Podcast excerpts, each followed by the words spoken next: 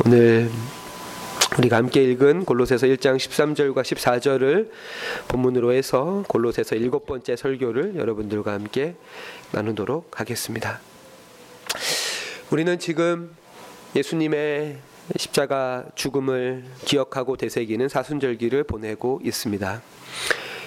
십자가는 우리를 구원하시기 위해 하나님께서 계획하신 구원사의 결정적인 사건입니다.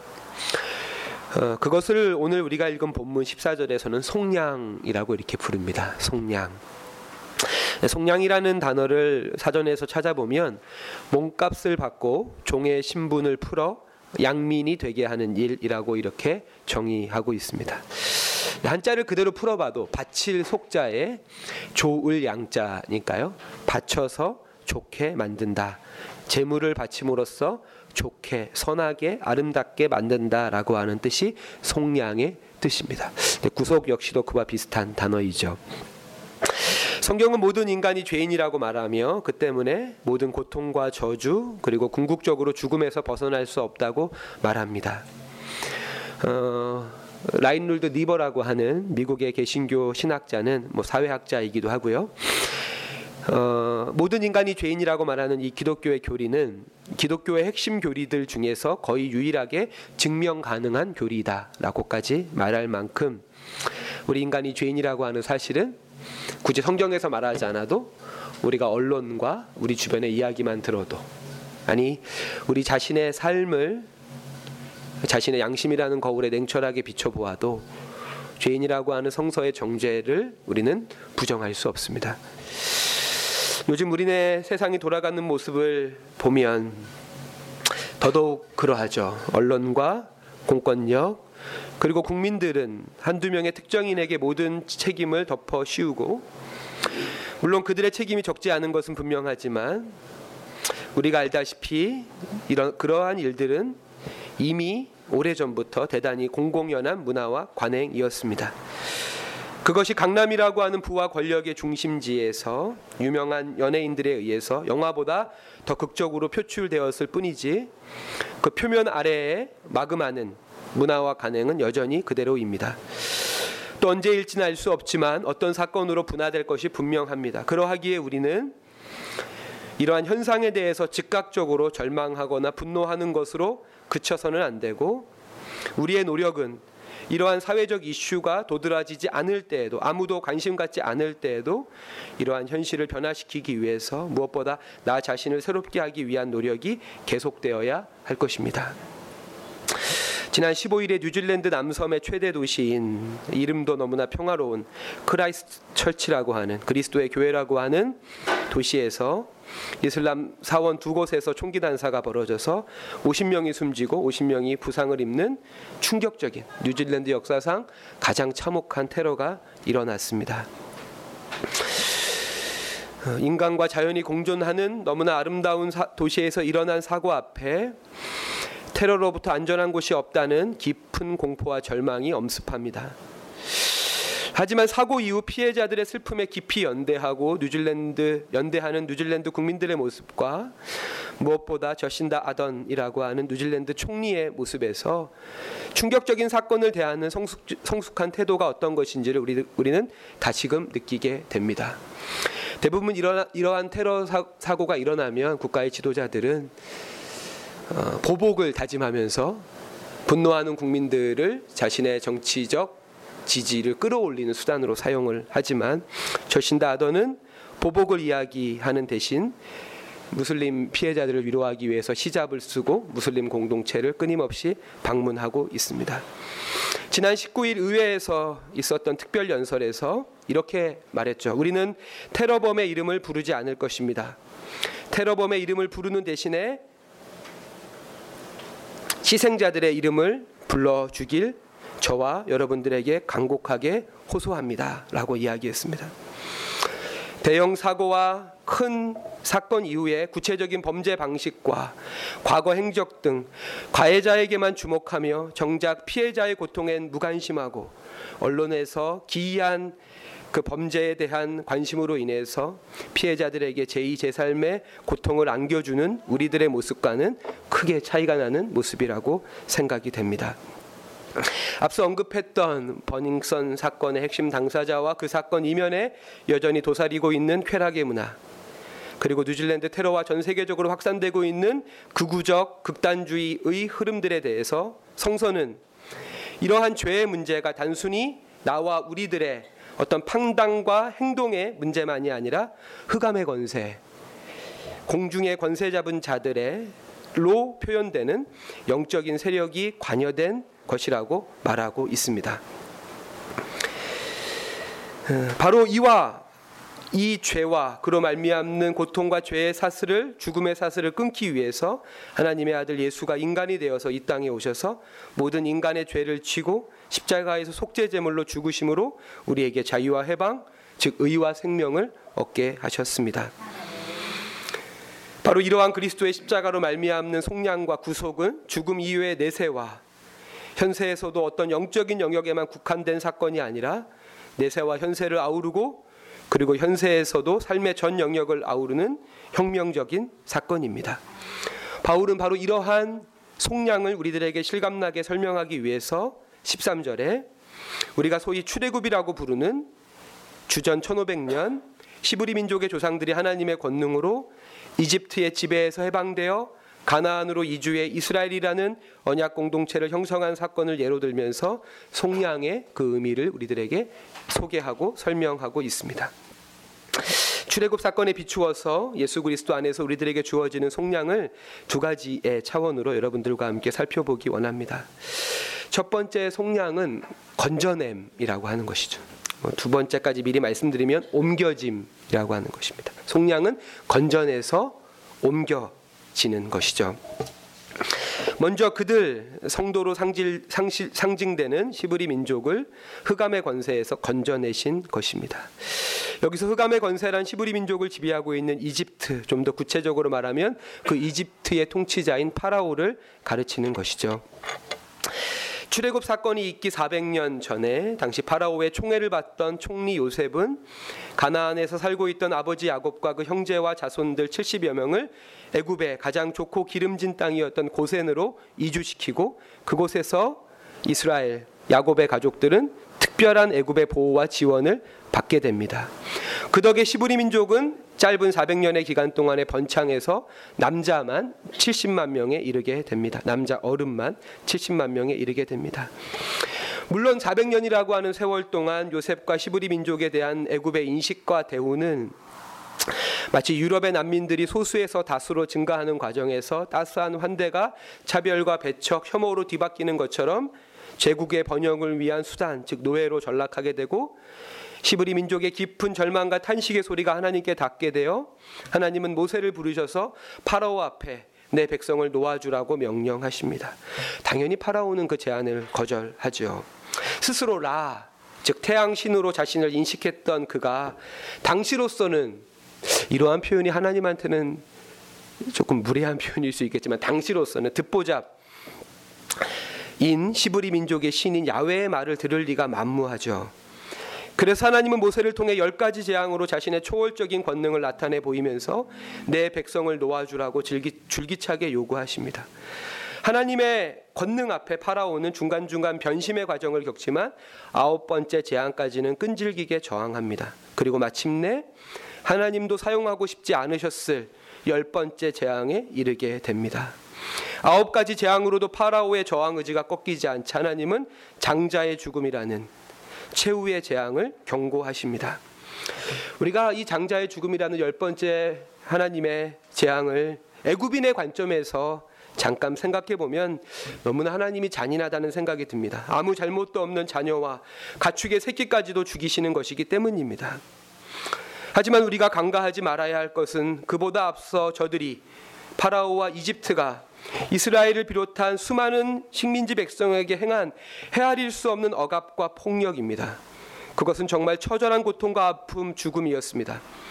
애굽은 식민지 백성인 시브리 민족이 하나님의 축복으로 날로 번창하자 출산을 돕는 산파들을 통해서 갓 태어난 아기들 중에 아들만을 죽이라는 명령을 내리게 되고 갓난 모세 역시 죽음이라고 하는 운명을 타고 태어났지만 하나님을 두려워한 삼파와 그 어머니 요게벳의 운명을 거스르는 대담한 행동 덕에 구원을 얻게 되고 기연처럼 파라오의 누이의 손에 길러지게 됩니다.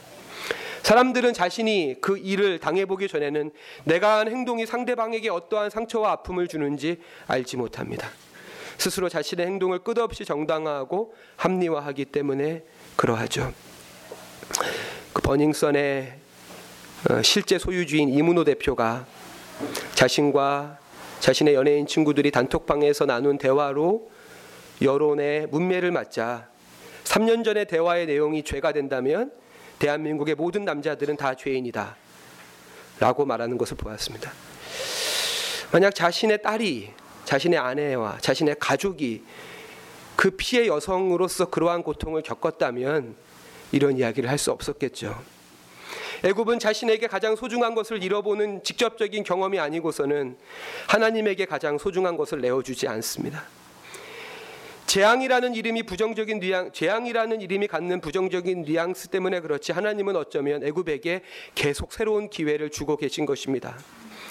히브리 민족에게 행하는 더 나아가 애굽의 일반 백성에게 가해지는 그 억압과 폭력과 착취를 중단하라는 것입니다. 그 일을 멈추라는 것입니다. 하나님은 아홉 번의 기회를 주셨습니다. 피, 개구리, 이, 파리, 악독, 독종, 우박, 메뚜기, 흑암이라는 하나하나만으로도 충격적인 특별히 이집트의 가난한 백성들의 삶을 비탄으로 빠뜨리는 재앙들이었음에도 불구하고 파라오는 자신의 권위와 자존심을 지키기 위해 백성들의 희생과 고통에는 아랑곳하지 않습니다. 또한 장자의 죽음을 피할 방법도 있었죠. 죽음의 사자를 피하기 위해 히브리 백성에게 계시하셨던 어린 양의 피를 집의 문설주에 뿌리라는 이 하나님의 말씀은 결코 히브리 민족에게만 주어진 비밀이 아니었습니다.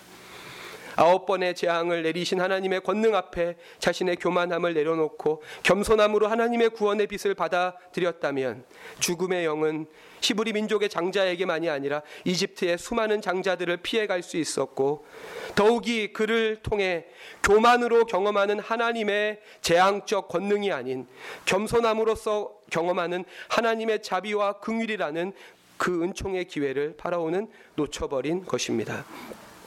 파라오로 상징되는 흑암의 권세는 강력하고 집요하죠. 식민 지배의 백성뿐 아니라 심지어 자신의 백성들의 고통과 죽음에도 눈 하나 깜빡하지 않을 만큼 무자비하고 잔인합니다. 그의 삶의 유일한 목표는 오직 자신의 권력과 쾌락이기 때문이고 그러한 목표 아래서 다른 이의 처절한 고통은 오히려 자신의 고통, 쾌락을 극대화해 줄 뿐입니다. 바로 이것이 흑암의 권세 아래 놓인 불순종의 아들들의 영에게 지배를 받고 있는 타락한 인간의 빛나시고 우리는 안타깝게도 이러한 모습을 3500년 전의 성경의 역사에서뿐 아니라 우리 주변에서 너무나도 자주 그리고 심지어 우리 자기 우리 자신에게서도 발견하지 않는다라고 말하지 않을 수 없습니다. 지난주에 저는 운영회의를 마치고 어, 운영회의가 그 지난주 내용상 교육자들이 잠시 이렇게 어, 자리를 비껴야 되, 돼야 됐어야 되는 내용이었기 때문에 어, 요 안에 교회 안에서는 운영위원들이 회의를 하고 저는 밖에 나가서 김명희 성도를 기다리는 고재근 형제님과 잠시 대화를 나누는 시간이 있었습니다. 제가 좀 전부터 고재근 형제님하고 좀 대화를 나누고 싶었는데 요즘에 많이 바쁘시고 그러셔가지고 그럴 기회가 특별히 없어서 그 기회를 잡아서 어, 제가 어, 질문을 했습니다. 특히 이제 하늘이가 점점 자라면서 아들 육아에 대한 조언이 좀 저에게 필요했기 때문에 네, 팀장님에게 그런 질문들을 했습니다.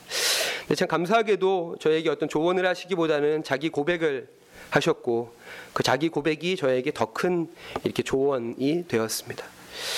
제가 고재근 형제님에게 나이 43세 나이에 두 살짜리 막내가 있고 새 아이의 아빠라는 사실이 너무나 행복하지만 때때로는 특별히 하늘이를 키우고 할 때는 체력적으로 감당하기 어려울 때가 있다 라고 이렇게 말씀을 드렸더니 고정 선생님이 저에게 뭐라고 답을 하셨냐면은 어, 그 답을 기억하시는지 모르겠습니다.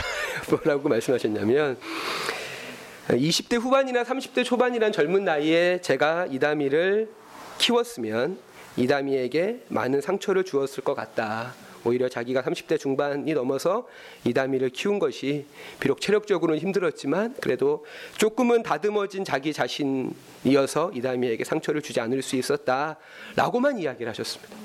근데 그 얘기가 저에게 참 위로가 되었어요. 제가 힘든 부분도 있지만 물론 그 얘기는 제가 인격적으로 성숙했어야 된다는 것을 20대 후반보다 40대 초반인 지금에 그거를 전제로 하긴 하지만 아, 제가 지금 보지 못하는 부분을 보게 해주셔서 참 감사했습니다. 그 얘기가. 지금 이야기하고는 좀 다른 이야기지만은 제가 중3 때 예수님이 저를 만나 주셔서 지금에 이르게 되었는데 물론 지금도 여전히 불완전한 사람이지만 만약에 하나님이 저를 그때 만나 주시지 않은 채 지금에 이르렀다면 제 삶이 어, 어떠했을까? 저참합니다. 맞습니다. 예, 리와가 정확히 알고 있네요. 예, 리와야, 너가 나를 20대 후반에 안 만난 게 정말 다행이다. 예, 예, 그런 생각을 종종 해봅니다. 내 스스로 내 삶의 주인 되어 합리적으로 판단하고 이성적으로 행동하는 것 같지만 흑암의 권세로부터 그 교묘하고도 강력한 영향력 아래서 밑빠진 독처럼 결코 채워지지 않는 나의 욕망과 쾌락을 추구하면서 끊임없이 자신을 정당하고 합리화하며 주변에 사랑하는 이들을 고통스럽게 하며 살아갈 수 있겠다, 살아갈 수 있었겠다라고 상상을 해보면 아찔한 생각이 듭니다. 물론 이 자리에서 여러분들을 만날 수도 없었겠죠. 부끄러운 고백이고 뭐 이미 좀 눈치채신 분도 있겠지만 제가 요즘에 좀 짜증이 들었습니다. 특히 가정에서 아이들에게 그러합니다. 지난주 월요일 저녁에 아이들하고 정말 기분 좋게 외출을 하고 집에 들어와서도 제가 짜증을 냈고 아이들에게 화를 참지 못했고 그러한 냉랭한 분위기를 해소하지 못한 채 잠에 들었고 그 다음날 아침에 아이들의 얼굴을 보지 못하고 출근을 했습니다. 제가 2교시를 마치고 3교시 되기 그 쉬는 시간에 핸드폰을 확인해 보니까 제 아내에게 긴 또 여러 개의 카톡이 많이 와 있었습니다. 제가 일일이 그 내용을 여러분들에게 다 말씀드릴 수는 없지만 아내는 저에게 한 주에 한 주의 유일한 휴일인 월요일에도 늦게까지 아이들과 함께 해줘서 고맙다면서 화를 낼 수 있지만 꼭 화 뒤에는 다, 다독임이 있었으면 좋겠다라고 이야기해 주었고 그리고 아이들이 저에 대해서 교회와 가정에서 일관적인 일치된 모습을 아이들이 보고 느끼면서 자랐으면 좋겠다라고 이야기를 했습니다. 네, 그 카톡을 받고 정말 부끄러웠습니다. 정말 오랜만에 느끼는 정말 부끄러움이었습니다. 집에 가서 저녁 시간에 아이들과 함께 식탁에 앉아서 아이들에게 용서를 구했습니다. 그러 그러한 구체적인 저의 잘못에 대해서 아이들에게 고백을 했고 용서해 달라고 아이들에게 이야기했습니다. 그리고 그러한 저의 용서의 이런 용서와 용서를 구하는 그런 모습들이 감정적인 것으로 그치지 않기 위해서 한이와 체크리스트를 만들었습니다. 내가 어떤 행동을 하면 어떤 벌점을 받고 2주에 한 번씩 그런 벌점이 누적되면 그것에 대해서 한이에게 또 나 자신에게 한이에게는 어떠한 약속을 해주고 저에게는 어떠한 벌을 주기로 약속을 했습니다. 하나님은 우리를 흑암의 권세로부터 건져내셔서 이제 사랑의 아들의 나라로 옮기십니다. 옮기신다라고 하는 이 표현이 참 의미심장합니다. 건져내심이라고 하는 것이 즉각적인 사건이라면 옮기심이라고 하는 것은 점진적인 운동입니다. 건져내심은 하나님의 주도적인 역사이지만 옮겨짐은 하나님과 우리가 함께 해야 하는 지난한 수고와 훈련의 과정입니다. 홍해 사건과 광야에서의 이스라엘 백성들이 보여준 불신과 우상 숭배 그리고 원망은 건져냄 이후의 옮겨짐의 과정이 얼마나 어렵고 힘든지를 잘 보여줍니다. 열 가지 재앙으로 항복한 파라오가 또다시 군대를 징벌해 이스라엘 백성을 추격하는 모습에서 우리 안에 새겨져 있는 흑암의 권세의 발자국이 얼마나 깊은지 광야에서 하나님을 향해서 불평과 원망을 쏟아내는 이스라엘 백성들의 모습을 통해서 우리 마음속에 내재되어 있는 애굽에 대한 환상이 얼마나 여전히 강하게 작동하는지를 알 수 있습니다. 건져냄과 옮겨짐 이 두 가지의 과정 전체가 속량이라고 하는 것이죠. 건져냄만이 속량이 아니라 건져내시고 우리를 가나안으로 옮기시는 그래서 사랑의 아들의 나라의 백성으로서 온전하게 만드시는 그 과정까지가 속량이라고 하는 것을 여러분 기억하시기 바랍니다. 그래서 죄 사함이라고 하는 것은 어떤 고백이나 그 고백에 따르는 느낌이 아니라 실제적으로 우리의 삶을 변화시키는 능력이라고 하는 것이고 이 능력이 예수 그리스도 안에서 저와 여러분에게 늘 베풀어진다라고 하는 사실을 이 시간에 다시 기억하시길 바랍니다. 지난주에 제가 일하고 있는 신일학교 학생 채플에서 아주 훌륭한 선교사님이 채플 설교를 하셨습니다. 여러분도 아실 텐데요. 세계 3대 빈민 가로 불리는 필리핀의 톤도라고 하는 마을에서 선교 사역을, 사역을 하고 계신 여자 선교사님의 설교였습니다. 제가 여자라고 하는 말을 붙이는 이유는 어, 저희도 저희 학교에 외부 설교하시는 분들이 종종 오시는데 90% 이상 남성 목사님이나 선교사님들이기 때문에 여성이라는 말을 붙입니다.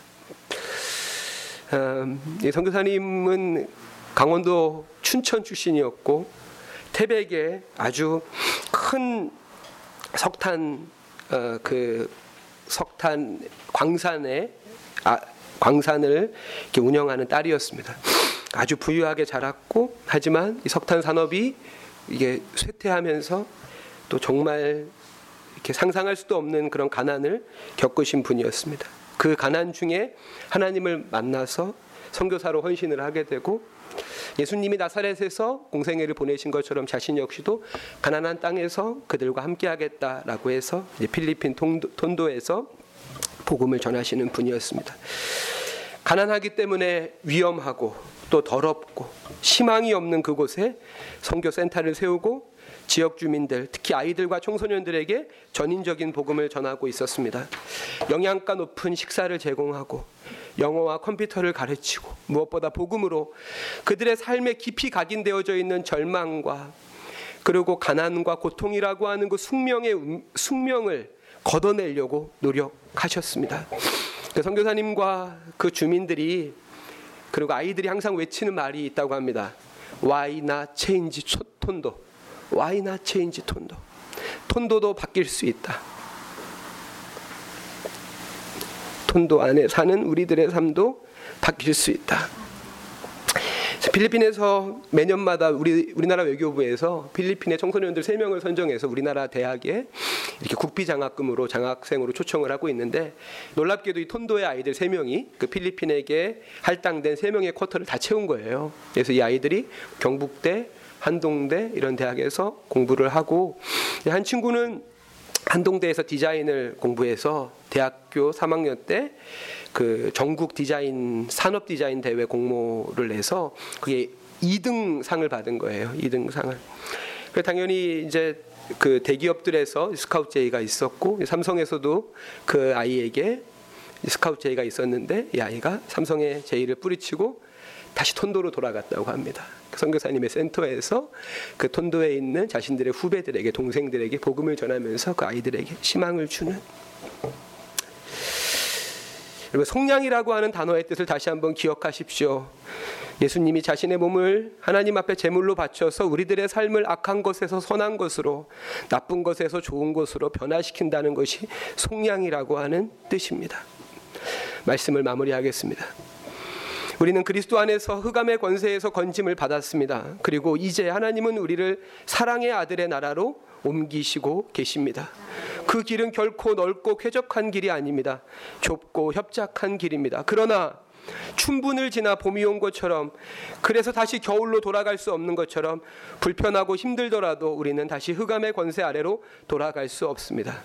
사랑하는 성도 여러분, 우리들 안에 여전히 남아 있는 제국의 철고를 무너뜨리고 제국의 잔재를 말끔히 청소해야 됩니다.